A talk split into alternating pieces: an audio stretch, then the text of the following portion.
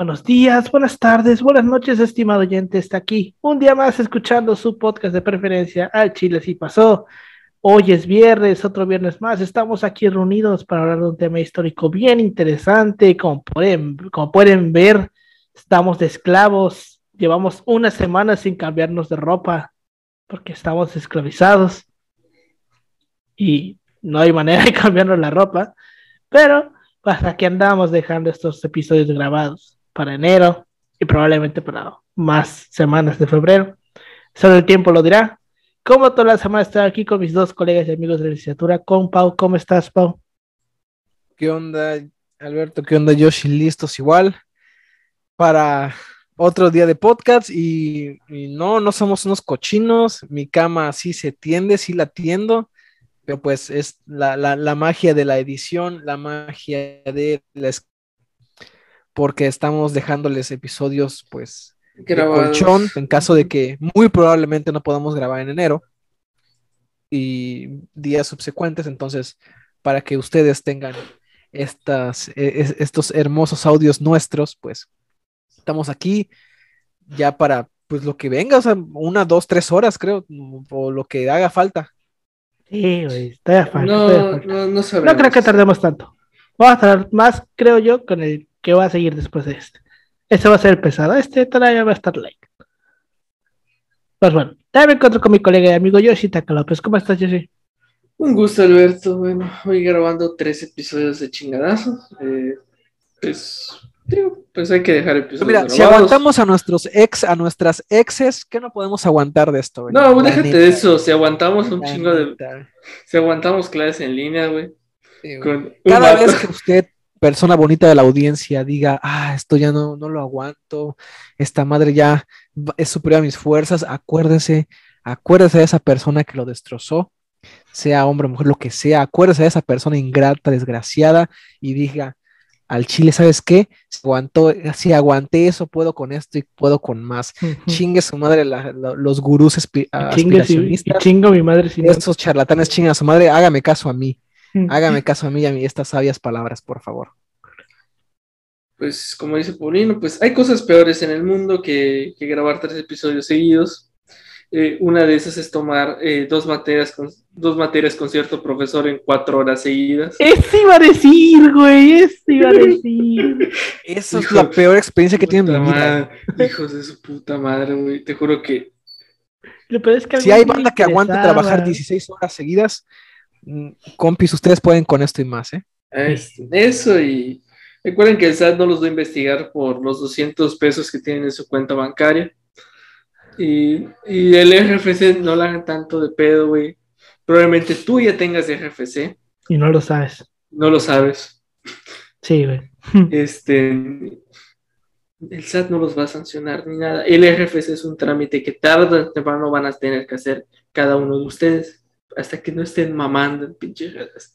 No estén mamando, güey, que ya me tienen hasta la verga. Pero es otra historia. Pues sí. Pero bueno, ¿les parece si comenzamos? Adelante. Fierro, parientes, fierro.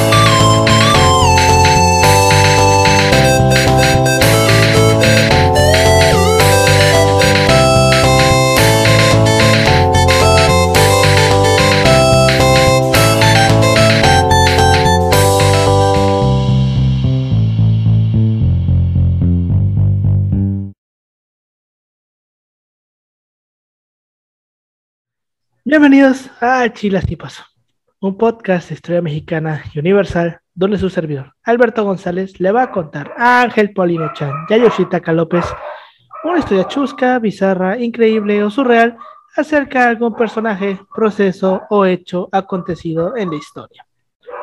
Los virus son el pan de cada día, hoy en la realidad que nos toca vivir. Hay una gran infinidad de virus repartidos en el mundo, unos más agresivos que otros. Ahí están.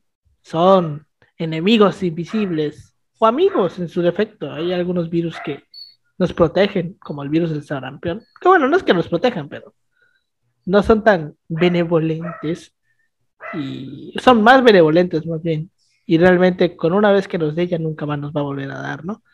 Entonces, hay un chingo de virus por ahí repartidos y muchos de estos virus fueron eh, descubiertos, si se puede decir, si más que descubiertos de una manera científica en el siglo XX, de que fueron ya analizados con un rigor científico bien establecido, eh, laboratorios, pero también hay virus que surgieron en el propio siglo XX y hay uno en específico que apareció y paralizó al mundo por su gran letalidad y su manera de contagio, la cual llevó a la creación de grandes mitos alrededor de él, estigmas y estupideces que hasta el día de, hasta el día de hoy siguen llegando. El día de hoy les vamos a hablar sobre la historia del SIDA. Es interesante y prepárense Vámonos. porque en este, este, este episodio de este su querido podcast va a tener una gran dosis de racismo, homofobia, discriminación y gringos comportándose como las basuras de personas que son. Y ¿Sabes mucho el que- nombre Reagan. Ronald Reagan. Pensando bien en este tipo de, en esta enfermedad, eh, creo que, o sea, obviamente guardando las debidas proporciones, ¿no? Tuvo un nivel de, de, de discriminación quizás Es que comparable a lo que fue la lepra en su momento. Ya ves que Hombre, a los leprosos versus es de que no te acerques porque esos vatos te traen todos los males del mundo, ¿no? No, no te, no te acerques a los leprosos porque son bien desprendidos, ¿no? No, no esos chistes, güey. Este. No, pero, o sea, no, es que sí está culero lo del SIDA, güey, porque, o sea, es como que ataca mucho a la comunidad LGBT. Y, o sea, hasta el punto de que, pues, un pinche médico no se quería acercar, o, a, bueno, a, bueno, al paciente como tal. Y obviamente, o sea, es como que hasta el punto donde, o sea, mencionan que realmente, o sea, no te contagias como tal, o sea, como se creía de que solo tocándolo te, te, te contagias. ¿no? Ajá.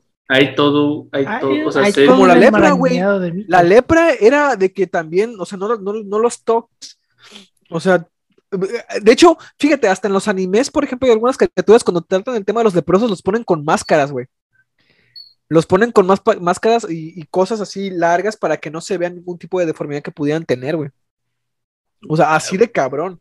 Bueno, ya saben, el mundo y la humanidad ha hecho cosas que Muy al día de hoy no es, eh, digamos, lo más bonito.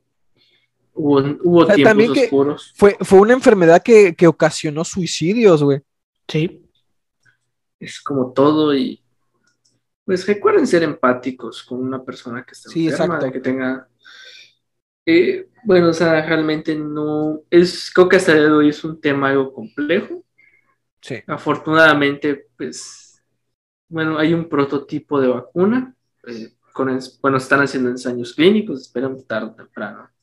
Se ha aprobado. eh, recordar que es una enfermedad tratable, eh, que hay personas que si se detectan a tiempo, eh, bueno, este, pues ir con un tratamiento especial y bueno, eh, vivir varios años, o sea, también. Exacto, ¿no? eso, eh, antes de empezar, sí creo que, como dice Yoshi, puntualizar este hecho, es una enfermedad que al día de hoy es totalmente tratable y que puede eh, hacer que mediante tratamiento médico una persona que está contagiada alcance un nivel de vida exactamente igual al de una Eso- persona normal eso y que viva los años que quiera, así. Ajá, Eso y que cuando vay- usted vaya a coger, independientemente de su este, Orientación orientación sexual, eh, use, use un condón, Usen condones, sí, sí, sí. Vamos de que sea tu pareja. Porque también está eso, está el papiloma, están muchas otras cosas. Oh, entonces, bueno, las enfermedades de transmisión sexual. eh, ajá. herpes, Eh, el o menos de que, ajá, o menos de que sea, pues,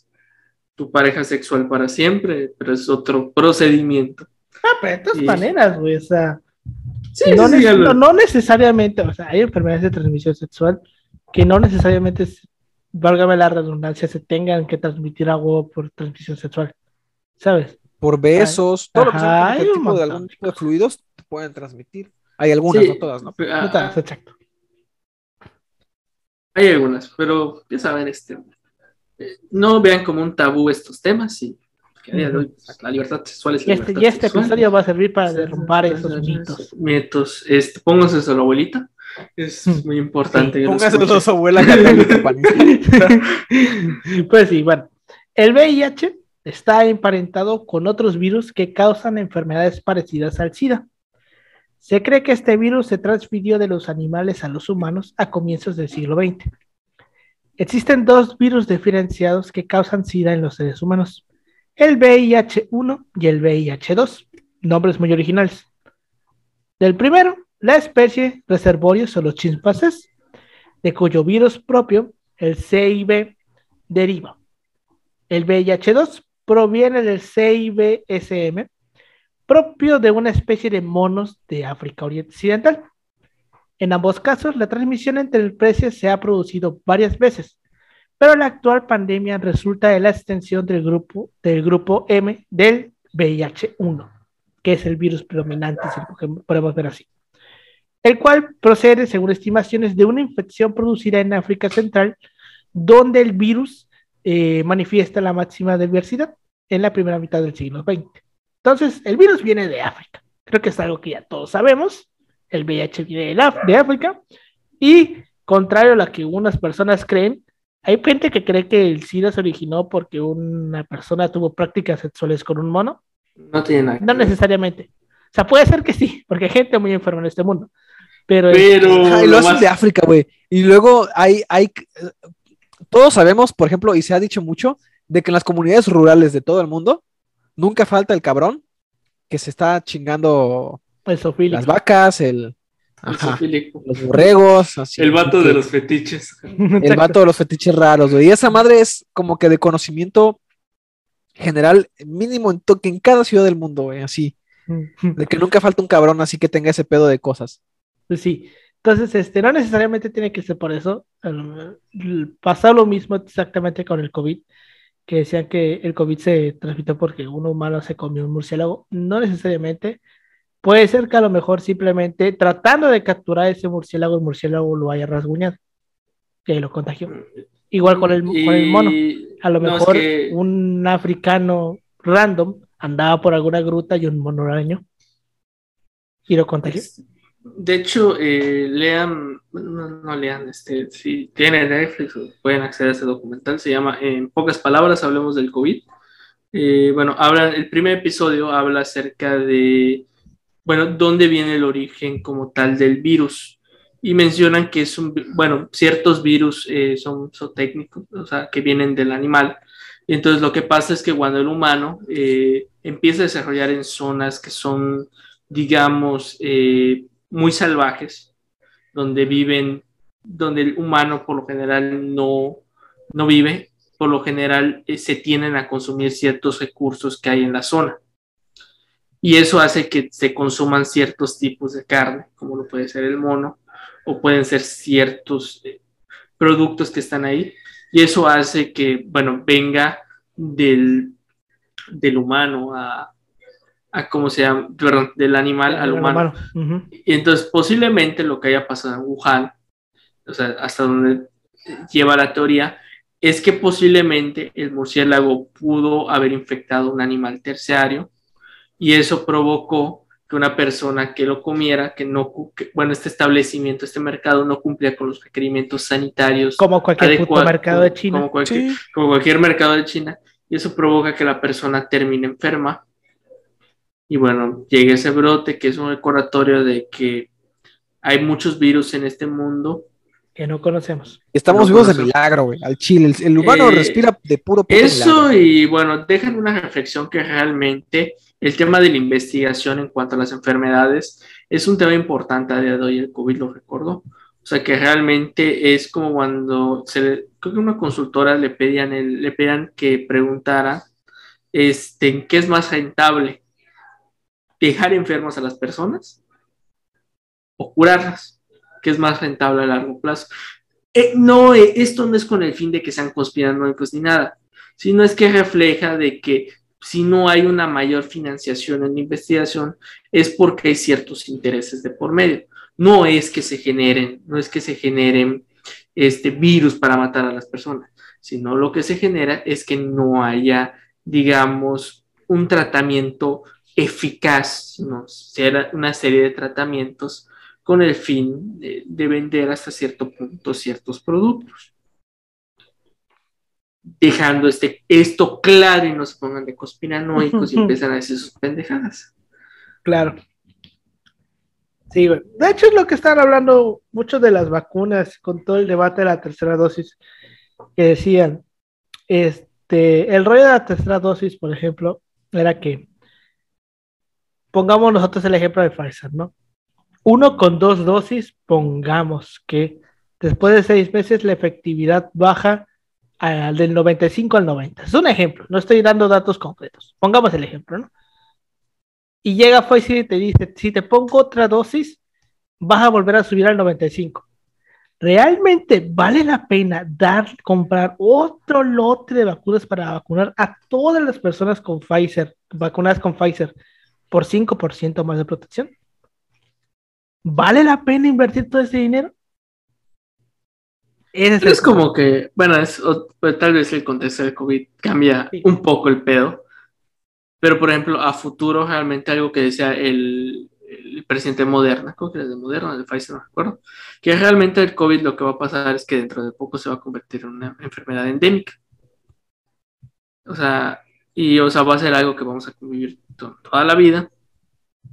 Realmente nos vaya mejor. Y, o sea, cada año lo, esto es como la influenza, posiblemente cada año vamos a tener que revacunarnos eh, por un periodo este, pues, prolongado y pues, pues ya saben, pónganse sus vacunas, es muy importante.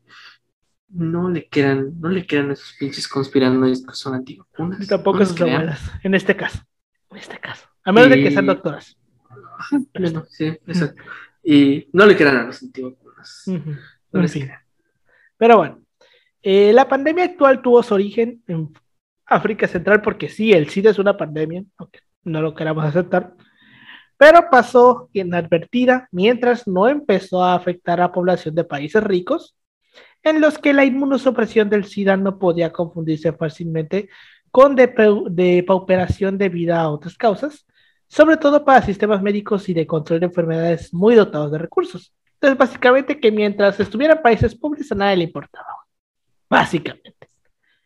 La muestra humana más antigua que se sepa que contiene VIH fue tomada en 1959 a un marino británico, quien aparentemente la contrajo en lo que ahora es la República Democrática del Congo cuando todos se repartieron África. Otras muestras que contenían el virus fueron encontradas en un hombre estadounidense que murió en el 69 y en un marino noruego en el 76. Se cree que el virus se contagió, se contagió a través de actividad sexual, posiblemente a través de prostitutas, en las áreas urbanas de África. A medida, a medida que los primeros infectados viajaron por el mundo, fueron llevando la enfermedad a varias ciudades de distintos continentes. Entonces, básicamente, este, vemos que se contagió, pues, por gente que fue, que iba a África, que seguramente anduvo con prostitutas y luego regresaron y las contagiaron a más gente en otro lugar. Este, hasta 1984 se mantuvieron distintas teorías sobre la posible, la posible causa del SIDA. La teoría con más apoyo planteaba que el SIDA era una, una enfermedad básicamente epidemiológica. En el 83, eh, un grupo de nueve hombres homosexuales con SIDA de Los Ángeles habían tenido parejas sexuales en común. Eh, habían tenido parejas sexuales en común, incluyendo a otro hombre en Nueva York que mantuvo relaciones sexuales con tres de ellos. Estos sirvieron como base para establecer un, un, patrón de contagio típico de las enfermedades, enfermedades infecciosas. Otras teorías sugieren que el SIDA surgió a causa del uso excesivo de drogas y de la alta actividad eh, sexual con diferentes parejas. Normal en su época. O sea, en la época de los 60, 50, inclusive de los 40, la gente cogía como conejos. Ah, sí, güey. O sea, la gente Tú, cualquier Eh, película que vean, amigos de la audiencia, vean una película de los 60, 70, la que sea, y hay un cogidón.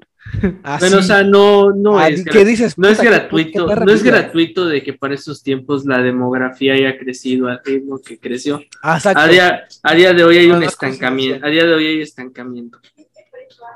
Hay Es- estancamiento. hasta Creed lo decía, el de The Office, ¿no? En los 60 tuvo una vida sexual así muy, muy...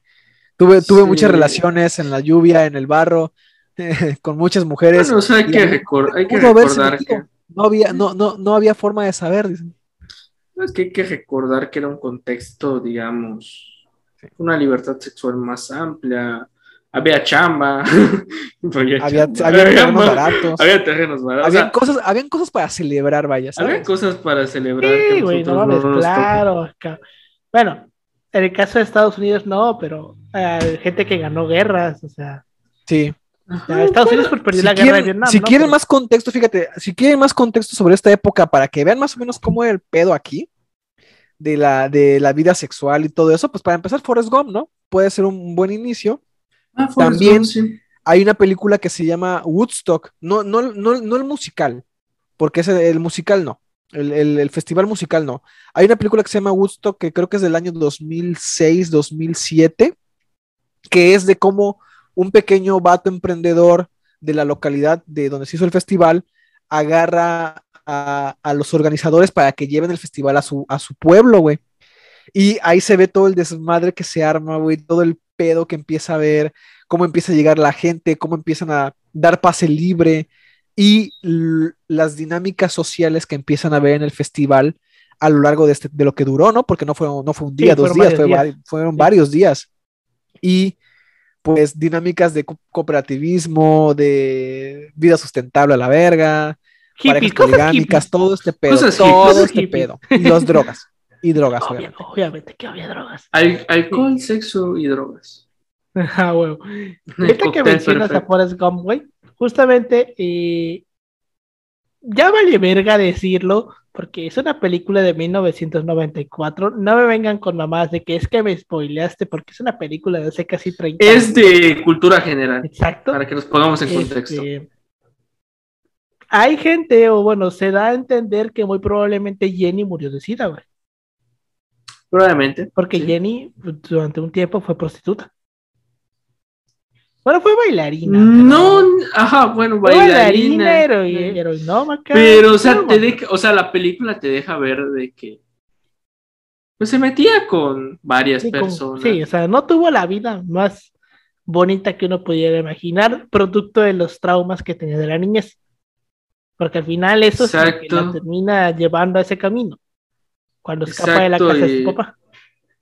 Y que Forrest sigue siendo una buena persona. Exacto. Pero Muy bueno, buena persona. bueno, continuando con este pedo, este, también se planteó que la inoculación de semen en el recto durante la práctica de sexo anal, combinado con el uso de inhalantes con nítridos llamados poppers, producían supresión, supresión del sistema inmunológico. Lo cual suena raro, güey. Pensar que por tener sexo anal y monearte te puedas suprimir el sistema inmunológico. Bueno, es que al final es intercambio de fluidos. Pero, ¿qué tiene que ver la mona ahí? No sé, güey. al chile no sé. No ¿Qué no tiene que ver la mona ahí, güey? No sé. No sé. Pero bueno, eh, este, pocos especialistas tomaron en serio estas teorías, aunque algunas personas todavía promueven y niegan que el SIDA sea producto de la infección del VIH. La teoría más reconocida actualmente sostiene que el VIH proviene de un virus llamado virus de inmunodeficiencia en simios, SIV, porque de hecho el SIDA en inglés es HIV. Bueno, el virus de inmunodeficiencia humana es HIV. Eh, Human Immunodeficiency Vi- Virus. ¿No? Que es básicamente lo mismo que aquí, virus de inmunodeficiencia en simios. Simio, si- no sé cómo verga siga simios, pero simio en inglés se empieza con ese también. Inmunodeficiencia virus. Entonces, es básicamente lo mismo, le cambiamos nada más la primera letra. Y este virus es idéntico al VIH y causa síntomas similares al SIDA en otros primates. Según un estudio publicado en 2014, el virus entraría en los seres humanos eh, por primera vez en los años 20 del siglo XX, los años 20 del siglo XX, en el centro de África. Ahora, el 5 de junio del 81, los Centros para el Control y Prevención de Enfermedades de Estados Unidos convocan una conferencia de prensa donde, donde descubrieron cinco casos de neumonía por neumocistis carín en Los Ángeles. Al mes siguiente se constataron varios casos de sarcoma de Kaposi, que es un tipo de cáncer de piel, y estos dos síntomas son síntomas de SIDA avanzado. Pero en ese tiempo no lo sabían, obviamente. Las primeras constataciones de, este, de estos casos fueron realizadas por el doctor Michael Gottlieb de San Francisco. Pese a que los médicos conocían tanto la neumonía por esta bacteria como el sarcoma, el sarcoma de Kaposi, la aparición conjunta de ambos en varios pacientes llamó la atención. Porque, porque chingados estos pacientes en específico está saliendo lo mismo. Y casualidades de la vida, la mayoría de estos pacientes eran hombres homosexuales, sexualmente activos. Entonces los médicos dijeron, ¿por qué a, estos, ¿por qué a este grupo de hombres homosexuales les está saliendo esto en específico? Estos dos síntomas en específico.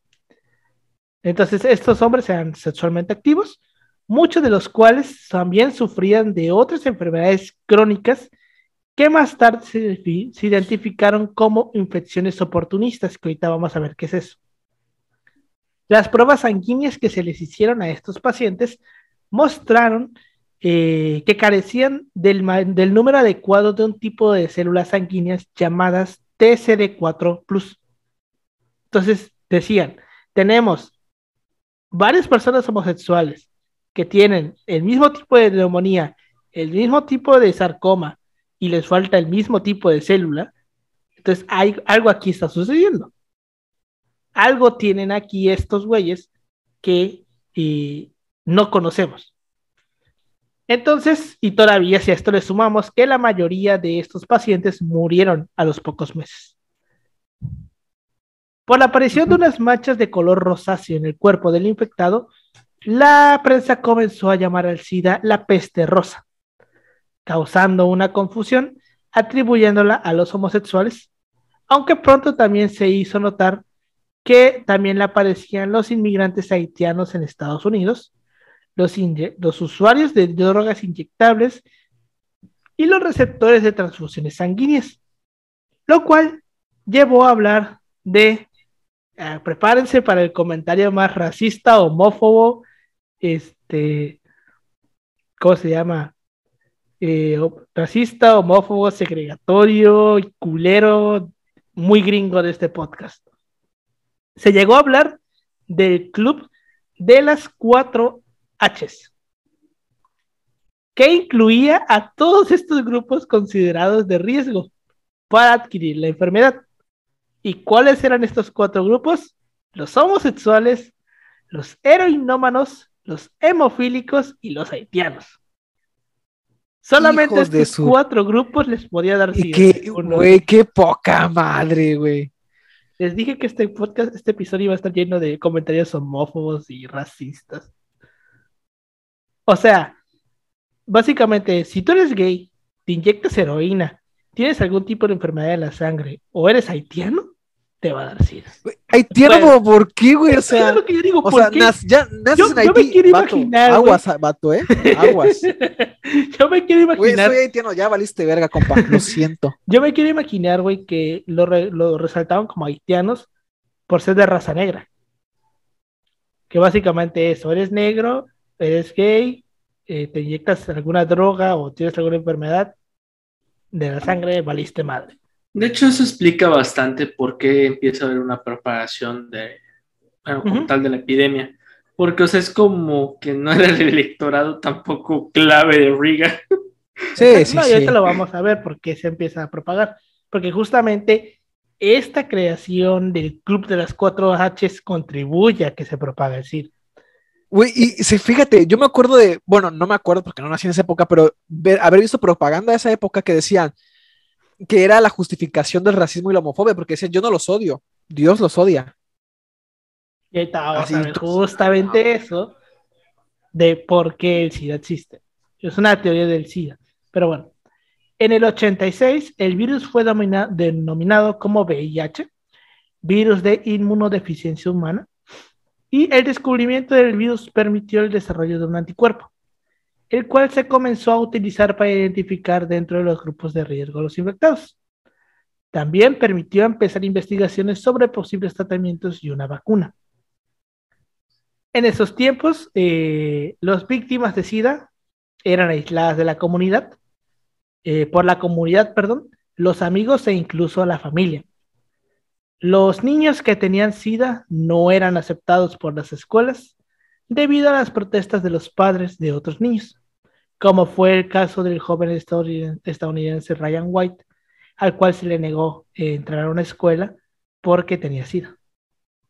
En México llegó a pasar Sí. todavía en los 2000, ¿eh? Sí. 2005, 2007, y hubo una campaña de esa madre de concientización, ¿no? Sí. Que decía, es que ¿por qué no quiere dejar a mi hijo en la escuela? Es que tu hijo tiene SIDA. Dice, sí, pero esto no se contagia fácil. Dice, o sea, no es como que te toquen la mano y No te vayas a contagiar. No es COVID. Sale la directora, ya sé, pero es Sí, que es gripa, ¿no? los papás así. Mira, póngase en mi lugar, así. Ah, Esa era la campaña que empezaban a sacar, güey. De hecho, yo me acuerdo de estar en la primaria y no me acuerdo si esto yo me lo estoy inventando, pero creo, yo realmente sí creo que había gente que pensaba esto, de que el cáncer también se contagiaba, El de cáncer. que el No sé, cáncer eso se no lo sé. por este, tos, por Ni idea, ni aéreas, idea, no sé. Porque yo me acuerdo que en mi primaria había un chavo que tenía cáncer y pues él llevaba su cubrebocas. Y no me acuerdo, digo, realmente nosotros no era como que lo viéramos raro, realmente nosotros. A lo mejor para no contagiarse él también, ¿no? Porque Ajá, no, realmente es que- Ajá, eres más vulnerable. Es más. Bueno, es que es un grupo, bueno, es como dices, es un grupo con, eh, con, con moralidad, es un grupo de riesgo, sí. propiamente dicho. Sí, ya, ya, ya estás, O sea, ya estás eh, enfermo, o sea, güey. Una gripa. no, o sea, ti es riesgo, una gripa, ¿no? riesgo en el sentido de que él no es un riesgo, sino nosotros somos un riesgo para él. Sí, para él. O sea, Exacto. Eh, eh, esto, esto pónganselo en el sentido de que ellos no, ellos no son el problema, ustedes son el problema. Ahora sí, básicamente es, este, tú no eres el peligro, yo soy el El peligro. peligro. Pero sí, O sea que Este- recuerden ser amables con las personas Sí. que tengan cáncer. Eso. Entonces yo me acuerdo que no, pues que llegué a escuchar de gente que decía no te juntes con él porque te va a contagiar. Hasta me, me acuerdo que inclusive hay un episodio de Plaza Sésamo que te explica eso. Que el cáncer no, sé, se güey. contagia, güey. Pero bueno, O sea, yo, o sea, en lo personal, nunca escuché eso. O sea, por ejemplo, o sea, también tiene que ver los profes que me dieron clase, porque, o sea, los vatos, a pesar de todo, les salen al pedo, güey, porque hasta con el SIDA lo explicaron. O sea, literalmente, o sea, no porque lo beses como tal, te lo va a contagiar. y de hecho, no tiene que fíjate ver. que desde la primaria, finales de la primaria, principios de la secundaria, ya te explican ese pedo del SIDA. Sí, te lo explico. Yo me acuerdo de estar en tercera secundaria y segunda secundaria y estar hasta la madre de que todos los trabajos me lo estuvieran pidiendo de eso. Que decía, es que pareciera que no existiera otro puto tema para pedir trabajos. Pero bueno, entonces, como estábamos comentando, la gente temía acercarse a los infectados ya que pensaban que el VIH podía contagiarse por un, contacto casual, como dar la mano, abrazar, abrazar, perdón, besar o compartir ute- utensilios con un infectado. En un principio, la comunidad homosexual fue culpada de la aparición y posterior expansión del SIDA en Occidente. Incluso, algunos grupos religiosos llegaron a decir que el SIDA era un castigo de Dios a, lo- a los homosexuales. Cosa y mira, que- te pones a pensar ahí, vato, no es como que la homosexualidad sea algo del siglo XX, ¿sabes? Es como que los que- griegos, los romanos, güey, o sea, eh, la civilización ahí eh, antes de Cristo no desarrolló ese tipo de enfermedades o no lo sabemos, pero Mm. pues no creo porque si no hubiera sido algo muy serio, ¿no? Como pandemia hubiera sido algo muy serio. Y pues aquí seguimos, ¿no? O sea, muestra de que esa madre no tiene nada que ver, ¿no? ni la, ni que- alta actividad sexual. Porque, pues, si ahorita la gente coge, en esos años cogía y le valía verga. o sea. Peor Mira. todavía, y, y sin más, y sin menos remilgatería. Más, más cerdo. Es más, cerdo. es un castigo por andar poniéndonos de mamones, güey. Eso, eh, ahí sí, güey. Por Y- andar de que, ay, no, no quiero hacer esto. Ándale, pórale, por, por remilgoso, Por por, ojete, andar ¿no? de mocho. Nada que, bueno, eh, como contexto de esto, eh, recuerden que justificar cualquier mal contra un grupo en específico lo es usted un criminal de lesa humanidad. Eh, Sí. eh, eso y que recordar que hoy en el, lo cito porque soy católico, independientemente de si voy, si creo como tal en el dogma, eso es independiente de eso. Es como tal el catolicismo no condena, en las escrituras y en la institución, no condena al homosexual, No, la institución sí. no, no, no lo condena. El obispo de, Cancún, perdón, el de Quintana Roo, al que presenta la diócesis, él cuando le preguntan qué opina de la homosexualidad, él solo dice, son personas al fin y al cabo, deja a los jóvenes ser y que cre- También se vería medio mamoncito que diría que si dijera algo contrario, porque Quintana Roo es cuna, cuna y nido de la putería. O sea, la neta, Gracias en todos a Dios. sentidos, güey. Es Gracias como que diga, yo estoy en contra del matrimonio antes del casamiento, vato. Somos de los primeros lugares en, la- en, en embarazos eh, infantiles, po- porque la gente ya son embarazos adolescentes. infantiles. adolescentes. Y de adolescentes también, también de Mira, adolescentes. Mínimo, si eres de mínimo si eres de Cancún, ¿tuviste alguna embarazada en alguna de tus generaciones, ya sea de secundarias o preparatorias? Sí, Verga, güey. De, sec- de- de secundaria ya llevamos tres. De primaria, güey. Pero, o sea, estando. De primaria no. De primaria no, fíjate. De Pero, a ver, primaria a ver. primaria. Pero, o sea, embarazadas estando todavía en la secundaria. No, no, no. Ah, de, ok. no, no, no. También, Pero- conocido. Yo sí, güey. Yo sí lo vi, güey. Verga. Y, fi- De y está cabrón, secundaria sí, porque se embarazó en la primaria. Y entró a la secundaria Verga, embarazada. güey. No, pero sí había casos. Igual Sí, o llegaba. sea, no dudo que haya casos, pero verga. Sí. Y yo tengo una que salió de la secundaria y de ahí se embarazó tres veces. Entonces te les digo, o sea, no, no juzguemos, güey. Cojan con responsabilidad, con, con Presten don. atención a sus clases de educación sexual y cuando Sí. vayan al seguro, Güey, ¿sabes qué estaba viendo? Decían, preventiva. ¿por qué nunca, Sí. por qué nunca vimos en los libros de educación sexual eh, mujeres embarazadas no blancas? O sea, ¿recuerdan ustedes algún libro de educación sexual donde la, la, la, la persona que se ve embarazada y donde hacen el corte para ver el feto no fuera blanca y el bebé no fuera blanco? Hagan memoria No, luego en la no. audiencia, No, hagan memoria y díganos qué es lo que piensan, verga. qué es eh. lo que vieron, qué es lo que recuerdan. es que como tal sí está un poco ca, ca- o sea, sí está como que eh, que igual sí es como que sí me haces como que hablo acerca de un discurso que realmente hay ciertos grupos que no tienen como tal este ¿cómo se llama? Hay grupos como tal de que no tienen como tal acceso digamos, una educación sexual íntegra. Por eso es como que el discurso eh, que yo apoyo es que eh, la educación sexual íntegra debe ser algo que se debe introducir paulatinamente en, en la, en, ¿cómo se llama? En, bueno, en la educación básica, en la educación, eh, eh, ¿cómo se llama? Media superior y superior, ah, incluso en la superior, porque hay gente que luego no sabe qué pedo. Bueno, ves, ves que en la facultad pusieron el dispensador de condones.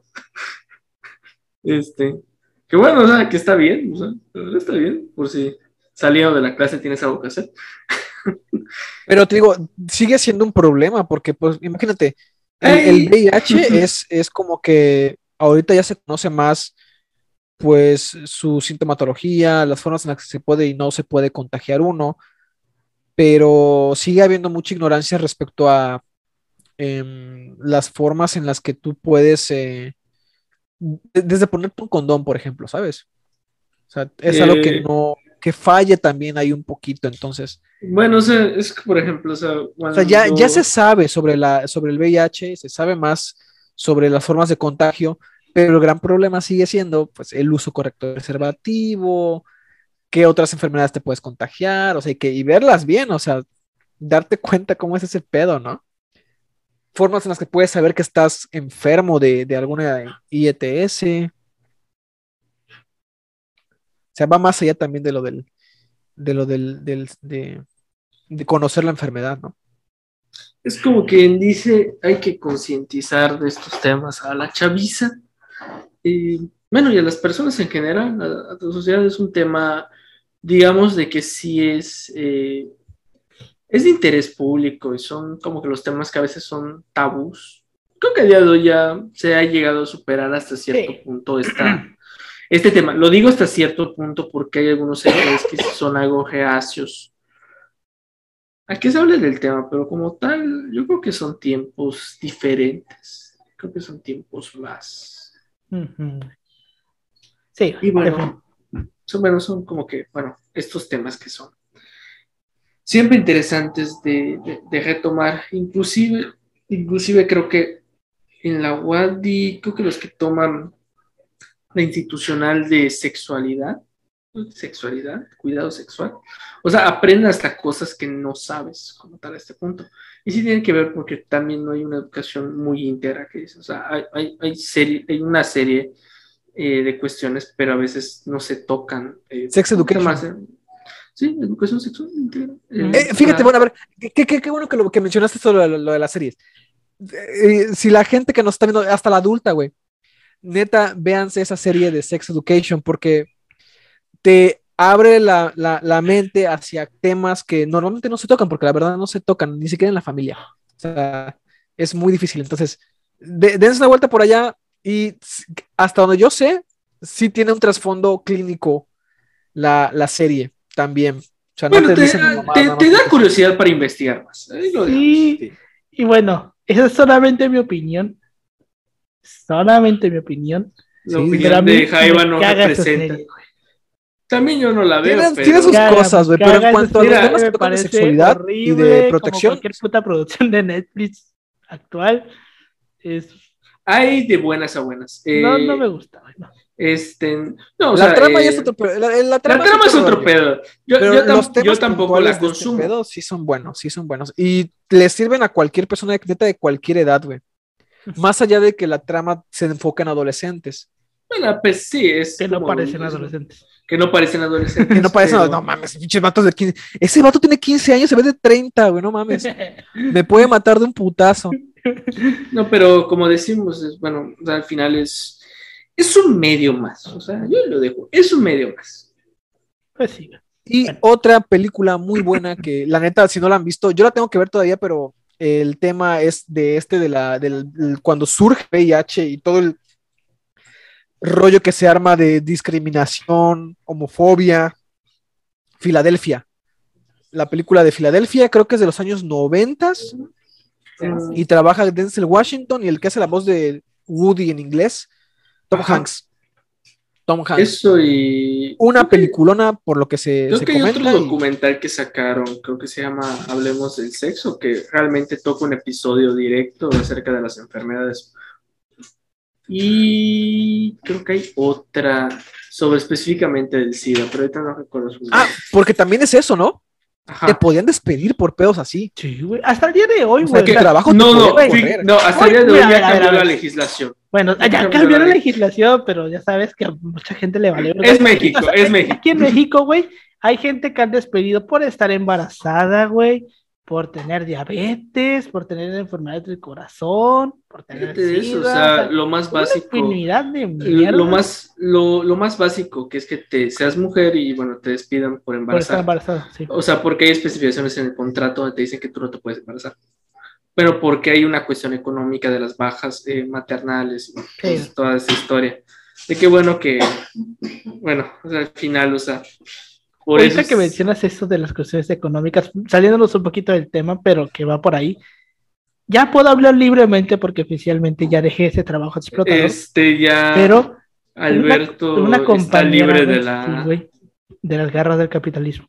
Ajá. Una compañera mía me contó, ella es la única que tenía contrato, güey. Los otros dos no teníamos. Ella nos contó que en su contrato estaba estipulado que las horas extras no se pagaban, ¿Con, ¿Con qué? que las horas extras no se pagaban. Eso venía en el contrato. Así de huevos, güey. Así de huevos. O sea, ni siquiera te lo ponen así de forma sutil, ¿no? De que, No. mira, aquí entre nos, y como en cualquier empresa, ¿no? Creo que aquí en México y en el, en el mundo, aquí entre nos, las horas extras no se pagan. Entre compas. Se ¿no? llama poner la En tu contrato no lo ponemos. No parece ni para sí, bien ni para mal. Aquí sí lo A la. La, la ñora lo puso. O sea, imagínate. Que yo le dije, eso, eso pudo haber sido demandable. Porque eso va en sí. contra de la ley federal del trabajo. O sea, aunque no te haya hecho algo malo, por el simple hecho de obligar, de que tú hayas firmado eso. Ya sabes no que las iglesias firmado, cristianas no crean, no creen mucho en eso de la ley. Eso iba a decir, güey. Eso iba a decir. Eso iba a decir. Pero dije, Pero no, no bueno. lo voy a decir. Pero bueno, continúa con este pedo. Este, otros señalan que eh, el estilo de vida depravado de los homosexuales sea responsable de la enfermedad. Depravado. Depravado. Aunque en un Güey. principio, Como, como, como si la, la gente así bien religiosa y que bien así Tienen- tienen maniatada sus- no tuviera sus quinqueadas, güey. O sea, Tienen por eso que cosas la ocho luego. Tienen, tienen cosas reprimidas. Es lo único que vamos a decir. O sea, realmente ni po- o sea, todos en algún momento en su vida te das cuenta de que tienes reprimidas ciertas cosas. No te das cuenta hasta que las experimentas. no, no lo racionalizas hasta después, güey. Exacto. Hablo como persona. Igual. Yo igual he visto cosas, güey. o sea, he visto dentro güey, he visto luego, cosas, he visto de Igual, cosas güey, a a ver qué pedo, ¿por qué hago esto, no? Ujú. ¿Por qué me gusta que- oler anos? Que tiene que ver bastante por qué no eh, consumo bebidas alcohólicas. pues sí, güey. todos tenemos algo ahí reprimido dentro de nosotros. Pero bueno, este, aun- aunque en un principio el SIDA se expandió más deprisa a través de con las comunidades sexuales y que la mayoría de los que la padecían en Occidente eran homosexuales, esto se debía en parte a que en esos tiempos no era, el no era común el uso de condón entre homosexuales, porque decían, pues ¿para qué, güey? Si no nos podemos embarazar. ¿Para qué? Exacto. porque no, no tener esa concepción del condón como un método de protección, solamente como un método anticonceptivo. Pero también, por otro lado, la difusión del mismo en África, o sea, del mismo, del, del virus, en África, la gente que estaba enferma era gente heterosexual. Entonces, esto contraponía la idea de que el SIDA solamente le daba a los homosexuales, pero no a la idea de que, de que le daba a los negros otro punto. Pero pues sí, el SIDA pudo expandirse rápidamente al concretarse la atención solamente en los homosexuales. Esto contribuyó a que la enfermedad se extendiera sin control entre heterosexuales, particularmente en África, el Caribe y luego en Asia. Gracias a la disponibilidad del tratamiento, de tratamiento antirretrovirales, las personas con VIH pueden llevar una vida normal, eh, la correspondiente a una enfermedad crónica sin las infecciones oportunistas características del SIDA no tratado. Porque ese es el punto del SIDA. El SIDA lo que te va haciendo es que va destruyendo tus glóbulos blancos, si se puede llamar así. Básicamente Va lo que hace es debilitar que a tu cuerpo. de- destruye, destruye tus defensas, eh, llegando al punto en el que la más mínima gripa te puede matar. Y este tipo de gripas o lo que, neumonías o esto son las infecciones oportunas, que son estas infecciones que por esta debilidad que tú tienes en tus defensas se convirtieron en algo más grave y te terminaron haciendo más daño o te terminaron matando. Que ese era el punto, que la gran mayoría de la gente no se moría del SIDA como tal, sino que se moría por una enfermedad que se agravó por el SIDA. Porque básicamente una gripa que te podía matar, como en el siglo XVIII, güey, una gripa te podía matar. Entonces, Exactamente. La dificultad estaba en, en legendario. Exacto. Pues sí. Este. Entonces, eh, los antirretrovirales están disponibles mayormente en los países desarrollados y su disponibilidad en los países en desarrollo está creciendo, sobre todo en América Latina. Pero en África, Asia y Europa Oriental, muchas personas todavía no tienen acceso a esos medicamentos por lo cual desarrollan las infecciones oportunistas y mueren algunos años después de la seroconversión. Según un estudio publicado en la revista científica especializada Science Translational Medicine, un equipo de investigadores del Servicio de Enfermedades eh, Infecciosas y SIDA del Hospital Clínico de Barcelona ha dado un paso más en este camino al presentar una vacuna terapéutica que ha demostrado en los, que ha demostrado en los ensayos resultados alentadores. En las pruebas realizadas a 36 pacientes que seguían una terapia antirretroviral, conocida como TAR, tras la vacunación de prueba, cambió el equilibrio de virus, del equilibrio virus-huésped a favor del huésped, o lo que es lo mismo, el virus perdía la batalla de la infección. Según los datos, tras 12 semanas, la reducción de la carga viral gracias a la vacuna era del 90% aunque posteriormente el virus se hace resistente y consigue paliar el efecto de la vacuna. Para conseguir frenar el avance del virus del SIDA, los investigadores pulsaron células dendríticas que, este, de los propios pacientes del VIH y las inactivaron con calor. De este modo, las células dendríticas presentaban el virus a los linfocitos encargados de eliminar al agente, infeccioso interno, externo perdón, y el VIH no conseguía infectar el linfocito, como ocurre normalmente, sino que consigue transmitir adecuadamente el mensaje para activar el sistema inmunitario y terminar con el, agente eh, externo infectante, que es básicamente cómo funciona el sistema inmunológico. Si alguna vez vieron, ¿cómo se llamaba esta película, güey, de las de los glóbulos blancos? Eh, la de Osmosis Jones. Osmosis Jones. Si alguna vez vieron Osmosis Jones, es eso. Esa es la representación de cómo funciona eh, el sistema inmunológico y si no, este, ¿cómo se, si no, este, si no quieren ver esa película, también está el anime este, güey, que no me acuerdo cómo se llama. Este, era, igual, era igualito, pero anime. sí, es exactamente lo mismo, exacto, pero ¿cómo se llama? Pero más chido, Hataro Saibo. Hataro Saibo. No me acuerdo, güey. Sí, supe de su existencia, pero no me acuerdo. Yo sí sé que sabe, punto. Este... Está chingón, la serie, véanla, véanla. Mejor que tus clases de biología, güey. pues sí, básicamente el sistema inmunológico es que nosotros tenemos un tipo de células, que es el, las células, los glóbulos blancos, me parece.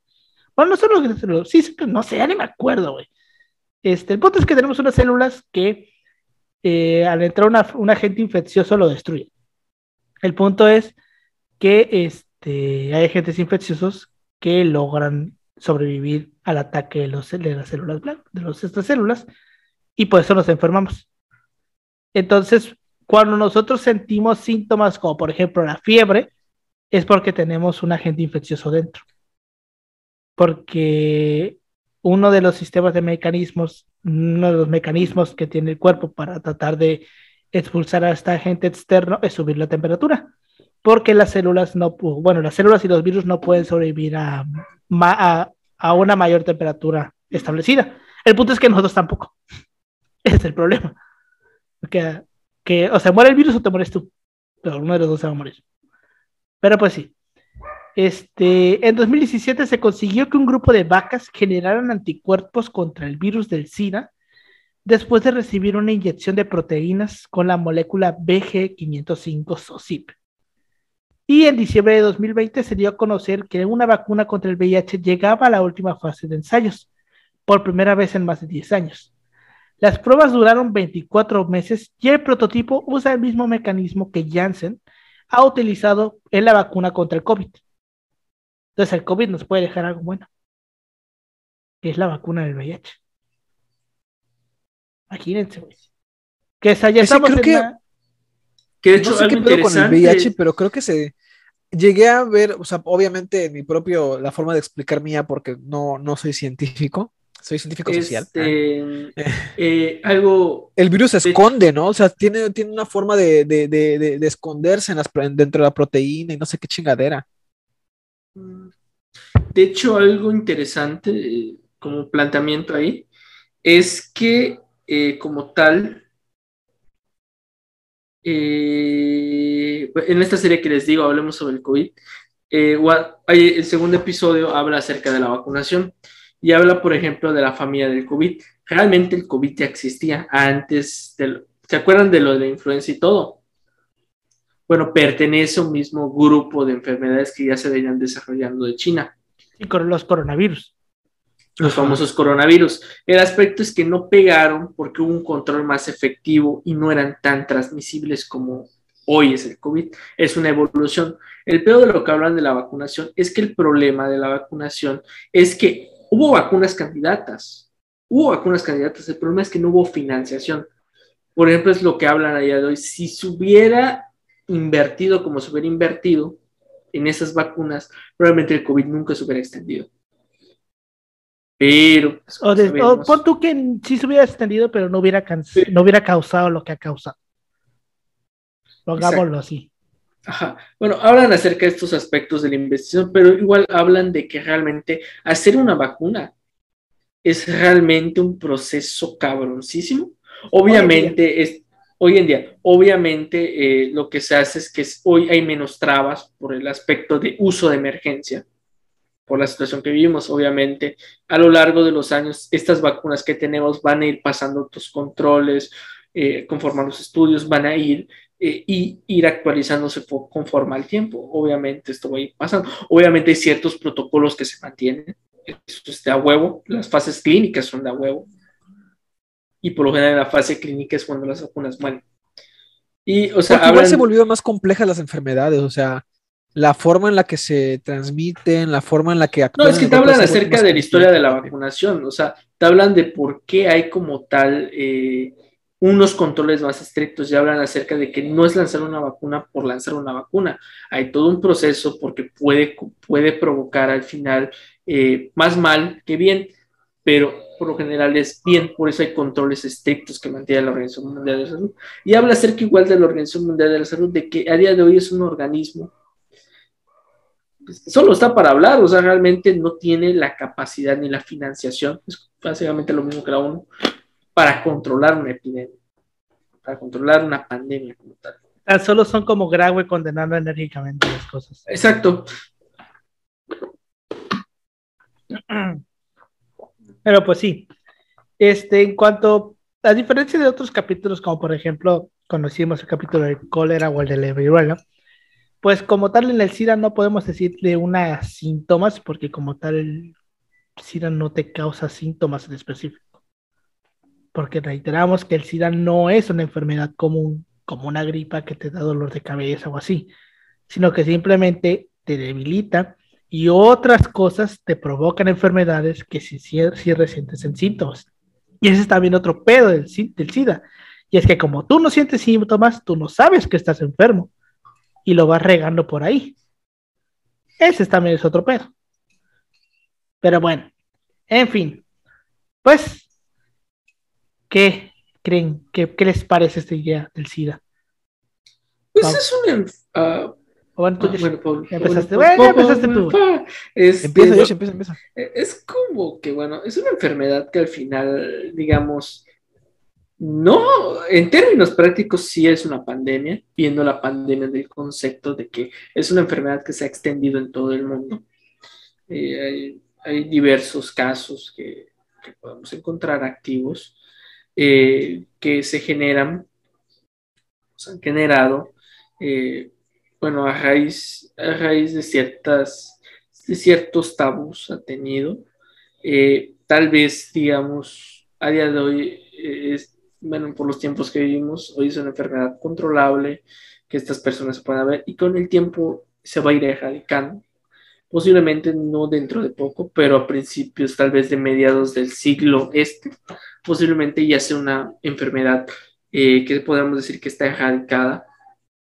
Al final es una reflexión que nos permite entender de que el humano tiene miedo a lo desconocido y más eh, cuando se ocupan estos tipos de discursos a ciertas personas que a veces la sociedad considera como indeseables. Eh, esto hay que verlo desde esta perspectiva, hay que ver un montón de discursos. En Estados Unidos se pudo haber evitado una, una, una propagación mayor, lamentablemente no se logró eh, por ciertas cuestiones de la administración. de Reagan. Y a pesar de que muy hipócritamente después a finales de su administración se volvió como el más reacio a, a controlarlo. Pero pues al final es una lección eh, histórica de que hay que tomar medidas contra cualquier enfermedad, independientemente. Después de si sea- Reagan, ¿quién vino, güey? no George sé, Bush padre, ¿no?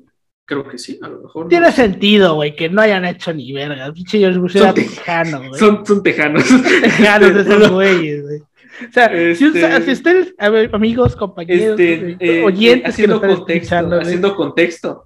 Eh, tú no tomaste la materia, pero Paulino sí. Vimos una película que se llama César Chávez. eh, César Chávez es, eh, no, no, es este en el, como que el hito del, del trabajador inmigrante mexicano que es legalizado en Estados Unidos, que lucha por los derechos laborales. Bueno, en esa película sale Reagan y como Chávez, bueno, ¿cómo se llama? Convoca una huelga contra los, los productores de, de vinos de, de California, y al final pero muestran a Reagan diciendo de que son una amenaza para la nación. O sea, te deja ver el tipo de personaje que es Reagan Ay, también. güey, Reagan era así. De hecho, yo pensaba que Reagan era tejano también, pero no, Reagan es de Tennessee, un pinche estado por ahí. Pero sí, comentaba. Si ustedes, oyentes que nos están escuchando, por X o Y motivo, a lo mejor en un programa de intercambio de la universidad, o a lo mejor viven en Nuevo León, puede ser, tienen un interés romántico por este un chico o una chica tejana, cuidado, es una red flag. Ser tejano es una red flag. Pongamos ustedes, a lo mejor que la persona con la que estén sea una buena persona, pero probablemente sus papás no. Probablemente sus papás sean, eh, apoyan a Donald Trump. Entonces, tengan cuidado. Porque pues ya sabemos cómo están los tejanos, cómo se gastan. Lo que es todas las fronteras sur, güey. Son unos cabrones. Este, pues eran la, era la Desde parte tiempos confederada. inmemoriales. Era la Desde parte- tiempos in- eran los confederados, ¿no? Ellos. sí, Eran los eh, confederados, creo. Sí, era, era- bueno, el punto. Era, eh, toda la parte del sur era la parte que apoyaba la esclavitud en tiempos de la guerra civil. Y es una Eh, idea no, que fíjate. todavía sigue plegada ahí. Fíjate que tomar esa materia la que te digo, güey, sí te da como que ciertas perspectivas de regionalismo norteamericano, de que siempre estos estados, güey, eran los vatos que estaban a favor del esclavismo y el racismo, y los otros vatos sí eran racistas, eso no hay que, eso no hay que dejarlo de lado, pero mínimo no se pasaban de verga, Hmm. eso también. Mínimo. Pues sí. ¿Tú, Pau? ¿Comentarios? Pues que todavía hay mitos, ¿no? Por, por derrumbar y, prejuicios igual por, por tirar abajo, porque a pesar de todo lo que ya se ha dicho respecto a esta enfermedad, sigue habiendo, pon tú ya no la misma discriminación, pero todavía hay como que cierto estigma hacia, hacia, hacia las personas que lo contagian, por así decirlo, ¿no?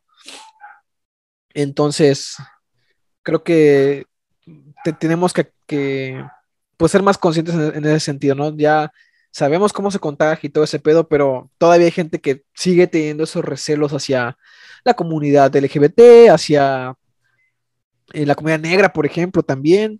Creo que no tanto, creo que con la, con la comunidad así afrodescendiente ya no tanto, pero al grupo LGBT todavía le tienen cierto como que estigma en ese sentido, pensando que neta son los causantes de ese tipo de enfermedades. Sí, güey. O sea, son como que ideas que quedaron de épocas oscuras pasadas, güey. Sí. De, de que vaya también comprendiendo, ¿no? De que las evoluciones, las, las evoluciones, las sociedades, así como cualquier cosa en esta vida, van evolucionando con el paso de los años. Y O el estigma a las, a las sexoservidoras, güey. Creo que ahorita es la que, la que tiene el mayor peso en este estigma, ¿eh? Eh, fíjate, y creo que es, sí, es algo curioso. es, Sí, es, es- sí, es algo curioso porque son la- las sexoservidoras, son, eh, digamos, a las que más eh, control se le tiene sobre estos tipos de enfermedades porque ellas tienen que tener un carnet de, Bueno, de que no tengan. eso en, En algunos lugares. países, En algo, eh, como por ejemplo, creo que Amsterdam, güey. aquí sí se aquí sí está estipulado. En Parece que Cancún, no, pero sí está estipulado. En Cancún. Es- Cancún. Ajá, Bueno, sí está estipulado. Bueno, pero Ámsterdam, güey, fue la primera ciudad del mundo en legalizar la prostitución. Que hay mucha gente No que sé. se que pone en contra de eso, güey. De Es que un sea oficio más, legalizada. o sea, no sé qué Porque Bueno, hay puedo quienes dicen, ah, es un oficio más que debería estar regulado deberían de tener seguro social, sí, pero también hay otras, otras personas que lo ven desde un lado como que más moral, de un lado más humano y decir, ¿por qué una persona tendría que llegar al punto de ofrecerse como un este, objeto sexual para conseguir dinero? Recuerden que capitalismo es amoral. Yo no Sí, más voy a exacto, sí. Capitalismo, Pero brother. pues, está ese debate, ¿no? En México hubo un intento de un diputado, obviamente del PAN, que se llamaba Francisco no sé qué cosa, pero que coloquialmente, y que justamente este chavo, bueno, este señor, es de Mérida. Por algún motivo, no, no quiero decir nada, pero es de Mérida. Mer- Mérida. Pancho Cachondo. Pancho Cachondo, a huevo, güey. El icónico Pancho Cachondo, güey. Si ustedes no conocen a Pancho Cachondo, vayan y pongan Pancho Cachondo en el Google y ahí le va a aparecer la, no- el- el- la historia de este señor que intentó, hizo el intento cuando era diputado federal de legalizar la prostitución. Evidentemente, como ya sabemos, lo mandaron a la verga, pero de esa idea que tuvo, se le quedó ese apodo de Pancho Cachondo porque se decía que él las quería legalizar porque era un asiduo consumidor de ellas. Que tiene sentido, los panistas son antes consumidores de esa mamada. Pero es que a mí me- Como a mí si en me- la Itzaes no hubiera, ¿no? Es lo que dicen que en algún punto de la Itzaes había. Pues cuando entras a Mérida hay cierto hotel. Sí. Sí, güey, o sea, sí, pero pues sí, esa. A mí Me han a mí contado. Lo que me da risa es que es un, es un apodo muy original, que rima, Ah, sí. es como que el apodo perfecto, el Pancho Cachondo. Mira, el mexicano, si se distingue por algo, es por es poner por buenos apodos. sí, La neta. Sí, güey, o sea, yo, bueno, yo, yo siempre he dicho esto, que hay gente que dice que a los orejones les dicen Dumbo, que yo siempre he estado en contra de eso, güey, porque este, yo siempre he dicho, güey, a un cabrón, compa de, a un compa de la secundaria sí le decían. aguanta, aguanta, Es que, es que yo estoy en contra de que les digan Dumbo, no porque suene culero, sino porque tenemos un personaje mexicano, güey, que es Furcio, que también está orejón, güey, y bien le podrías decir Furcio, no tienes por qué tomar el apodo americano, güey, usa el mexicano, usa el apodo local, Furcio, Ya sa- güey. a Chile así pasó, no fomenta eh, actitudes así. Esa es la opinión de Alberto. Este podcast se deslinda de toda opinión que, que él genera acerca de estos apodos. Lo siento, pero es que yo sí soy una persona que pone muchos apodos cuando ya estoy en confianza. si no, no. Pero pues sí, o sea, yo siempre he estado en contra de que, pues, tienes el ejemplo de Furcio. pues, usa Furcio en vez de Dumbo. Pero bueno, este, con esto llegamos al final de este episodio. Muchas gracias por habernos escuchado. Nos pueden encontrar como arroba así pasó podcast en Facebook, Instagram y en Twitter. A mí me pueden encontrar como arroba Emanuel56 en Instagram y en Twitter. A ti, Pau. A mí me pueden encontrar como Ángel Paul Noche en Facebook y Ángel Chan Cruz, no, perdón, y Pau-3S en Instagram y Twitter. A ti, Yoshi. Me pueden dar en, en Instagram como yoshi.2807. Pues bueno, ya se la saben. Muchas gracias por habernos escuchado y nos vemos la siguiente semana. Hasta luego. Hasta luego.